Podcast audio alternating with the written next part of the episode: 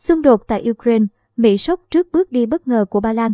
Bộ Ngoại giao Ba Lan hôm mùng 8 tháng 3 cho biết sẵn sàng triển khai tất cả máy bay chiến đấu MiG-29 của nước này đến căn cứ không quân Ramstein của Mỹ ở Đức và giao chúng cho Mỹ, sau lời kêu gọi chuyển giao thêm máy bay từ Tổng thống Ukraine. Ba Lan đồng thời kêu gọi các thành viên NATO khác sở hữu máy bay cùng loại làm điều tương tự. Điều này đồng nghĩa với việc Mỹ sẽ có quyền chuyển giao máy bay chiến đấu MiG-29 cho Ukraine. Theo hãng tin Reuters, Bộ Ngoại giao Ba Lan cũng thông báo, Ba Lan đề nghị Mỹ cung cấp các máy bay đã qua sử dụng, có khả năng hoạt động tương ứng và thiết lập ngay các điều kiện mua máy bay. Phản ứng trước tuyên bố của Ba Lan, Thứ trưởng Ngoại giao Mỹ Victoria Nuland cho hay, theo như tôi biết, việc Ba Lan dự định chuyển giao số máy bay này cho Mỹ đã không được tham vấn trước với Mỹ.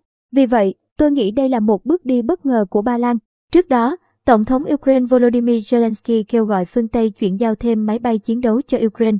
Các chuyên gia cho biết quân đội Ukraine sử dụng thành thạo máy bay do Nga sản xuất, do đó MiG-29 là lựa chọn tốt nhất. Trong khi đó, việc đào tạo phi công điều khiển máy bay do Mỹ sản xuất có thể mất nhiều năm. Động thái của Ba Lan diễn ra một ngày sau khi các nhà lập pháp Mỹ thúc giục chính quyền Tổng thống Joe Biden tạo điều kiện thuận lợi cho việc chuyển giao máy bay chiến đấu từ Ba Lan sang Ukraine, cũng như từ các nước thành viên NATO và Đông Âu khác. Ba Lan đang hỗ trợ chính quyền Kiev vũ khí phòng thủ nhưng tuyên bố sẽ không gửi máy bay chiến đấu đến Ukraine vì nước này không phải là bên trực tiếp tham chiến trong cuộc xung đột giữa Ukraine và Nga. Trong khi đó, các quan chức Mỹ cho biết có những thách thức về mặt hậu cần trong việc chuyển máy bay sang Ukraine và cung cấp máy bay Mỹ thay thế cho Ba Lan. Các chuyên gia nhận định việc hạ cánh các máy bay chiến đấu Ba Lan tại một căn cứ không quân của Mỹ ở Đức và những lo ngại khác về cách đưa số máy bay này vào Ukraine là những vấn đề pháp lý vẫn chưa có lời đáp.